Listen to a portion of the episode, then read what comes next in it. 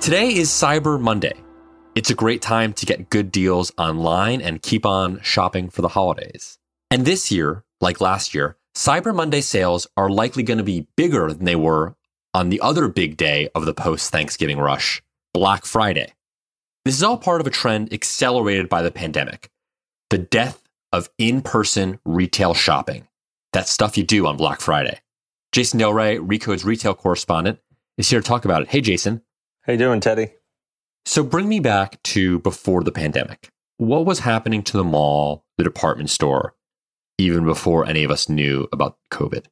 Department stores were really, really struggling. This is not a new thing uh, in so much as it's been a slow contraction of the department store sector that's definitely gone on for the last decade and probably some signs of it even before that you know, the department stores and the malls, their fate is somewhat intertwined. Um, department stores are often what's called the anchor tenants that sit on the outside of the malls and are charged with sort of attracting the foot traffic that then, you know, proceeds into the rest of the mall.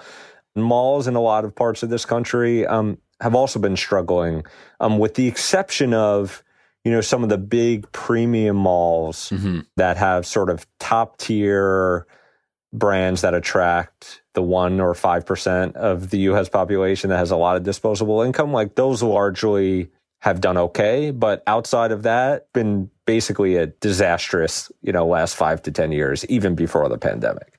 Tell me, like, what happens to the retail industry over the last couple of months? Yeah, the, the short answer is that unless you're sort of an essential retail business, you were screwed. You were screwed because you're a department store that mainly sells fashion and accessories and maybe jewelry when no one was buying fashion and accessories and jewelry. You were also screwed because in a lot of sort of big metro areas, malls were forced to close completely. And so what you saw was some department store chains were already sort of on the edge and or had filed bankruptcy in the last year or 2 mm-hmm. but others who were on that edge were crushed by this uh, pandemic. And so i think in the last two years alone when it comes to department stores um, both pre and post pandemic you have all these department store chains that have filed for bankruptcy. You have sears you have jc penney um, more recently you know you have lord and taylor uh, the oldest department store in the us that also went under I wonder what that means for all the people who work at these malls, who work at these department stores. Do we know how many people have been laid off because of maybe not just department stores specifically, but just the broader fact that people want to shop online now?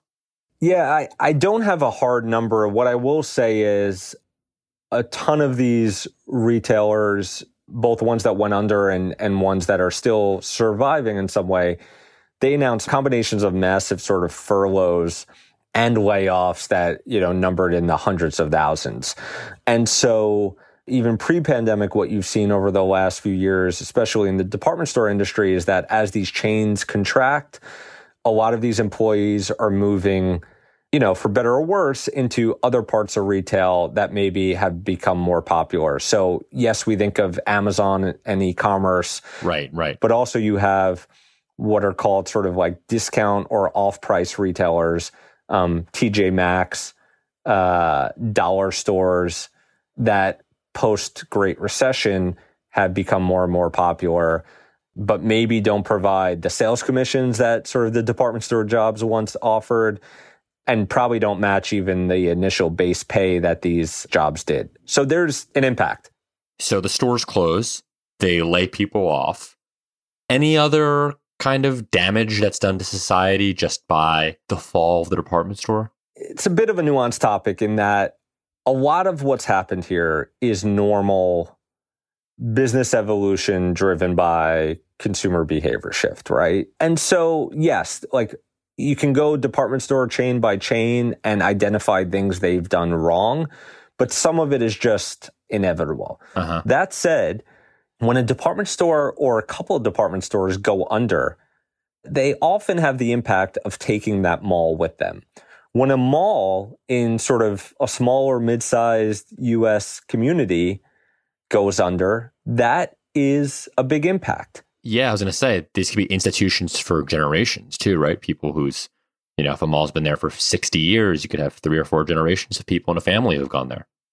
That's right. And so what what you've seen is, you know, I, I've I've been doing some reporting on this right now for a big story.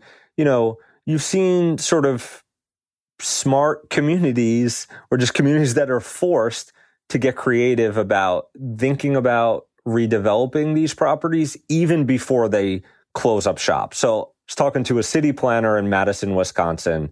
For two years now, they've been thinking about what to do about these two malls in town that are still open, but have been declining. And earlier this month, the property owner of those two malls files for bankruptcy. Now that that owner says they will continue to run these malls, but you know, th- this city of Madison is already in the process of looking around the country at what other people have done to rehabilitate the properties around the mall, bring in more housing, different types of employers, whether or not this mall survives. Um, it's a complex type of project that I'm told can take two decades to reach completion. But you're seeing more and more communities be forced to think about not only what to do about the employment, but what to do with this, like, you know, massive property that are sort of centerpieces of their cities and communities. Okay. So the last thing is there anything like absolutely anything that these retail stores or mall owners can do to compete with Amazon, or is it like totally beyond repair? And at the end of the day, vaccine or no vaccine, we just ain't going back to the mall. I think there are certain sort of premium, really nice malls that will rebound because there are still, you know, not a ton, but there are still some categories of products that are better to buy in person for sort of, you know, some some significant portion of the population. And so maybe that's luxury fashion, maybe it's just like you want to get out of the house with your kids and the mall not only has you know, yes, some retail shopping, but like this crazy new mall near me has, um, you know, an indoor water park and ski slope and uh, mini golf. So it's more of an experience. Right. And, you know, I think those sort of combination of sort of premium brands with maybe some experience could allow certain malls to thrive again. But when it comes to sort of the anchor tenants, department stores, they are toast.